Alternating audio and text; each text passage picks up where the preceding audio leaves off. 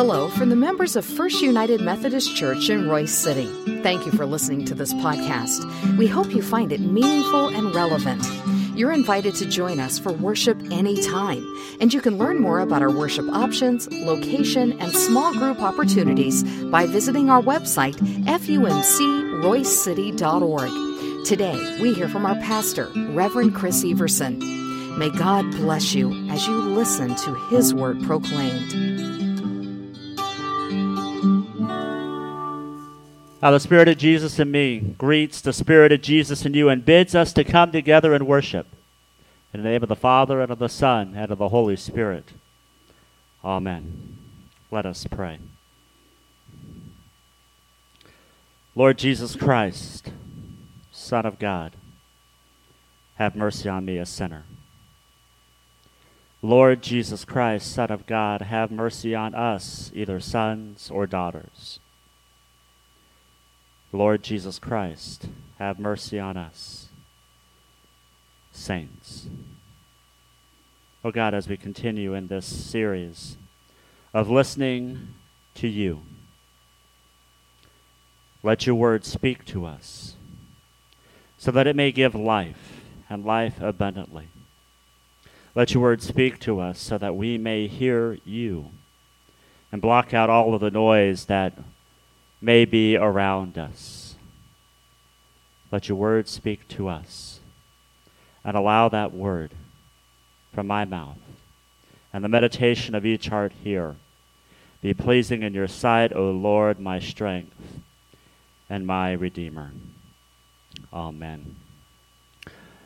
So here we are. We are at the fifth Sunday of Lent. As April m- made a comment during the announcements, I am just, my head is starting to swim. I'm starting to get that Easter head swimming thing of all the things, making sure that we're checking things off, especially since last year we really didn't do Easter like we normally do, do Easter. I mean, we, we had it uh, all online and everything. And we were at staff meeting this past Tuesday, and April was like, since we haven't done this in two years, I'm trying to make sure that we get capture everything. So we are, and it's so easy to to get lost in all of the details, and to make sure that we're trying to do what we can do, that that we fail to do the most important thing. And that's just listening to Jesus. So, join me as we hopefully block everything else that is going on around us right now and listen to these words from Luke chapter 18, verses 18 through 30. Hear the word of the Lord. A certain ruler asked him, Good teacher, what must I do to inherit eternal life? Why do you call me good? Jesus answered, No one is good except God alone. You know the commandments. You shall not commit adultery, you shall not murder, you shall not steal. You shall not give false testimony, honor your father and mother. All these I have kept since I was a boy, he said. And when Jesus heard this, he said to him, You still lack one thing. Sell everything you have and give to the poor, and you will have treasure in heaven. Then come and follow me. When he heard this, he became very sad because he was very wealthy.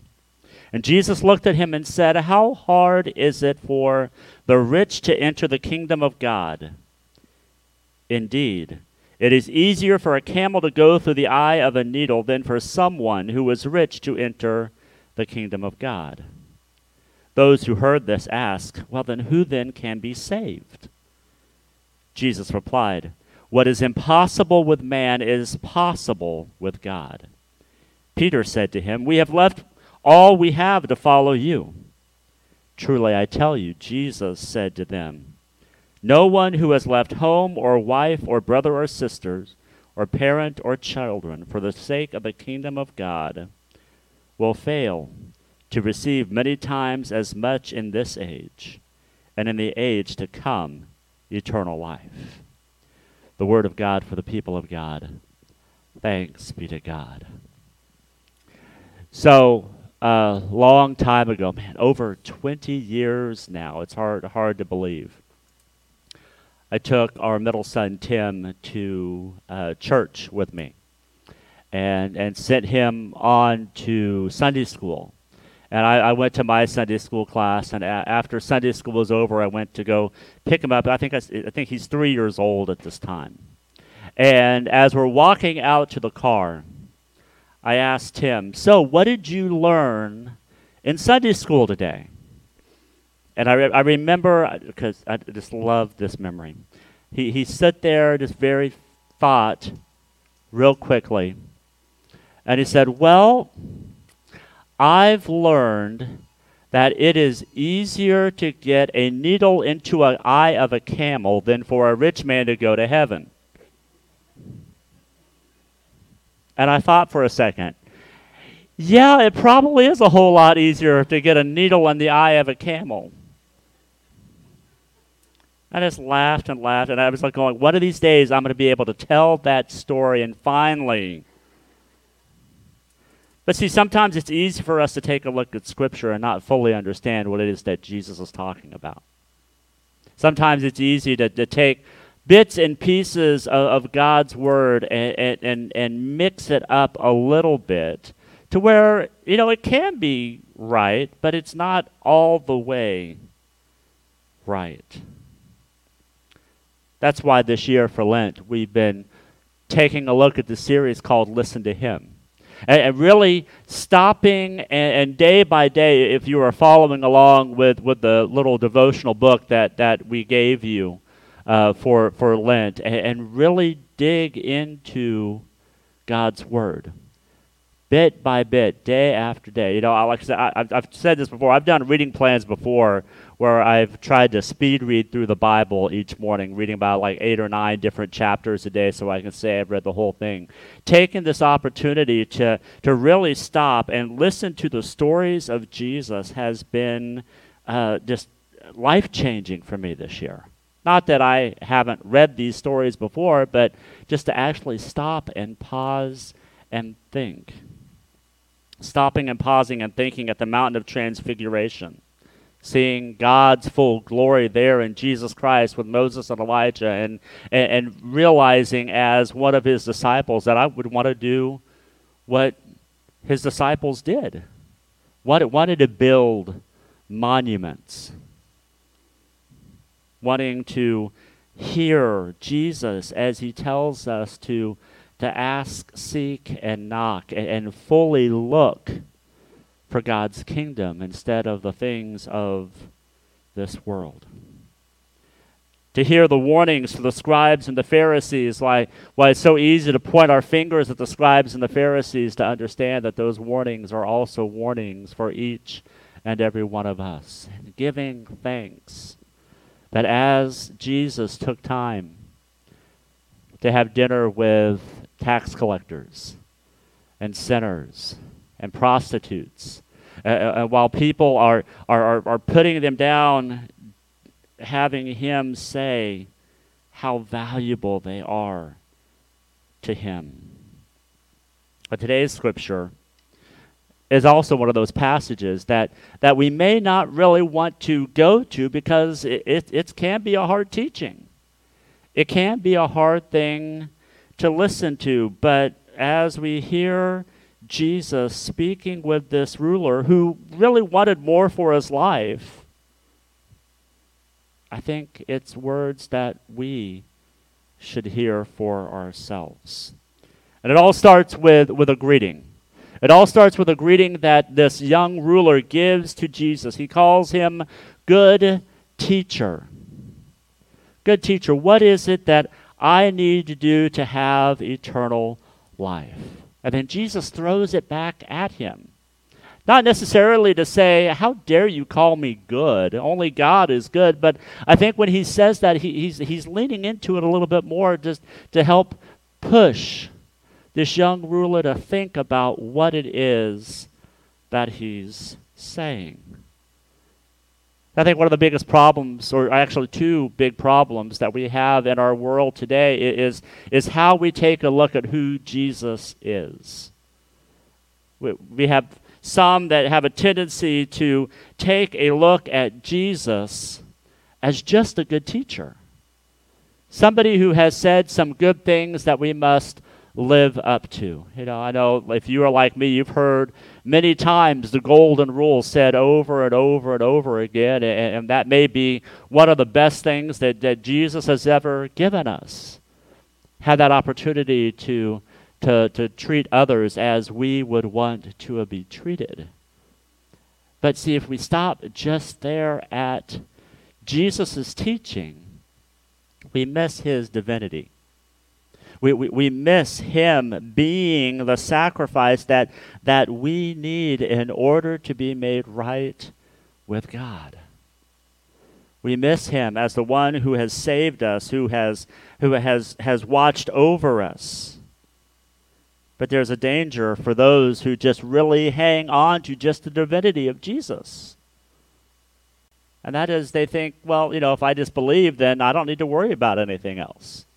If I, if I just believe in Jesus, it doesn't matter what else happens. I got my ticket into heaven, and all things are just great.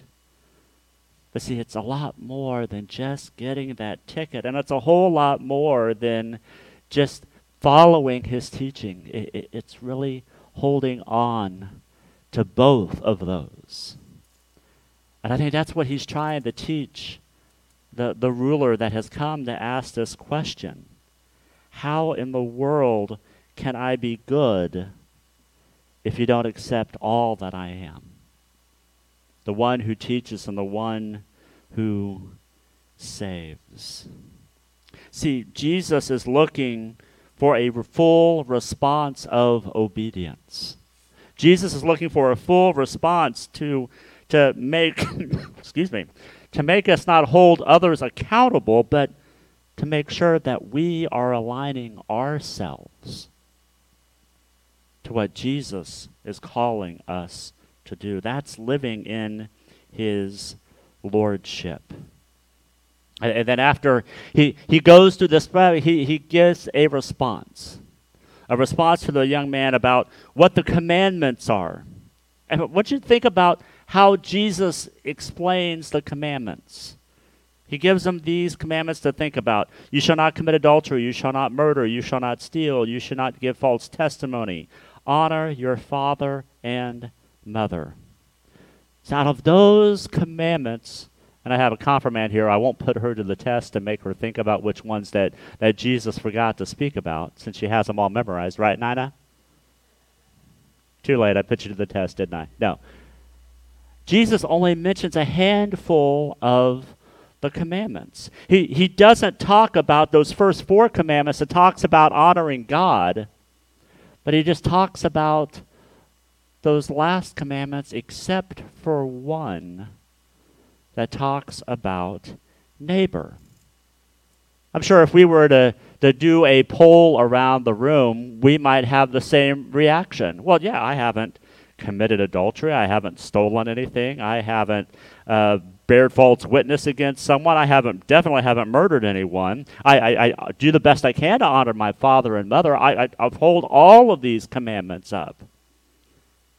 But then Jesus really puts this young ruler to the test.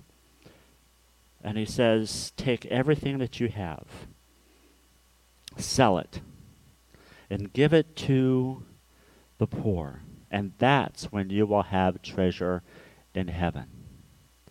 See, the one commandment that, that Jesus didn't lift up to this young ruler was the one about coveting. You shall not covet what your neighbor has. And for the rich man, he is in a way coveting because he has forgotten who really owns all of the stuff that he has. See, it's not His. The stuff that we have is not ours, it belongs to God. See, I think that is the one thing more that Jesus wants to remind us. You know, every single time I hear the phrase one thing more, I think of the movie City Slickers. Back in In 1991, yes, Dean, exactly. But Curly puts up his finger and he says, There's just one thing. And Billy Crystal's wondering, what, what, what exactly could this one thing be? And Curly says, It's something you have to find out for yourself. But my friends, as followers of Jesus Christ, we know what that one thing is. That we need to put everything we have under the lordship of Jesus Christ, to, to live under his teaching, and, and to live in the knowledge that he is our Lord and Savior. And then, then we can be set free. So the one thing isn't just giving up everything that we have. The one thing is listening to Jesus as our teacher and our Redeemer. And leaning into that, because that is all that Jesus is asking of us. It's not to, to pick and choose what we want to, to follow or what to believe, but is to give all of us, all of ourselves to, to Him, so that He may move in our lives and share this amazing grace that is for each and every one of us. Y'all know one of my favorite authors is Brennan Manning. And in one of his books, he wrote this wrote these words about God's grace and about Jesus. He says, "Grace is sufficient even though we huff and puff with all our might to try to find something or someone it cannot cover. Grace is enough. He is enough. Jesus is enough. I think the rich young ruler, he comes to Jesus wanting to, to clarify or, or to justify all that he had and say, if I could just tick off one, two, three, four different things, then I should be good enough. But Jesus says, no. I want all of you. I want everything that you have. I want every aspect of your life so that I can mold you, so that I can mend you, so that I can make you into my beloved child. Yes, we are all sinners. Yes, we are all sons and daughters of God. But through His grace, we are also made saints. You know, the final thing that I love about Jesus' teachings is that we never get the end of the story. We don't know what happened. I, I think there's another telling of this this passage where it says that the, the young ruler goes away sad. The thing I like about this Luke passage, it just says that the young ruler was sad. It didn't say that he went away. It said that he was just sad. When we, go to other passages, like when we talked about the prodigal son, Jesus didn't give us the end of the story. And I think the reason why he didn't give us the end of the story is because we get the opportunity to live in that story ourselves. Not to try to, to make the story into how we want to live, but, but we live in that story right here and right now. And we have a chance to see how the story plays out. And we live in God's amazing grace. So it's okay to be sad. It's okay to wonder exactly how this word really digs into our hearts. But what God is asking us to do through the person of Jesus Christ is to say, just, just give me you. Give me who you are, where you are, and allow my grace to be sufficient for you. Let us pray. Oh God, you speak to us, and, and we listen. But Lord, sometimes it's just way much easier to listen than to actually do.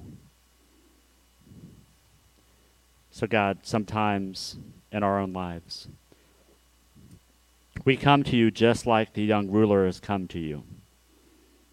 Maybe proud, maybe boastful, because we can put up a list of all of the things that we have done in your name.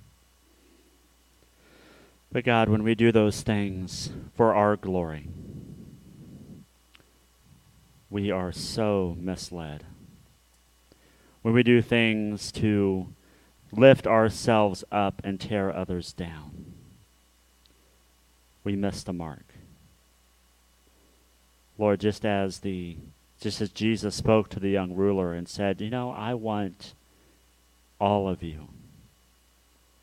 All of your riches, all of your wealth, all of your your treasures. Give those to me." because they really don't belong to you anyway. They're mine as you are mine. So, Lord, this morning, as we close our time together, help us to pray in our hearts. Lord, I'm yours. Take everything that you have given me and, and use it for your glory and for your good. Allow me to live fully in your kingdom and to let your grace be sufficient in our lives because your grace is enough. You are enough. And we pray this in the name of the one who loves us and cares for us, Jesus, our Lord. Amen.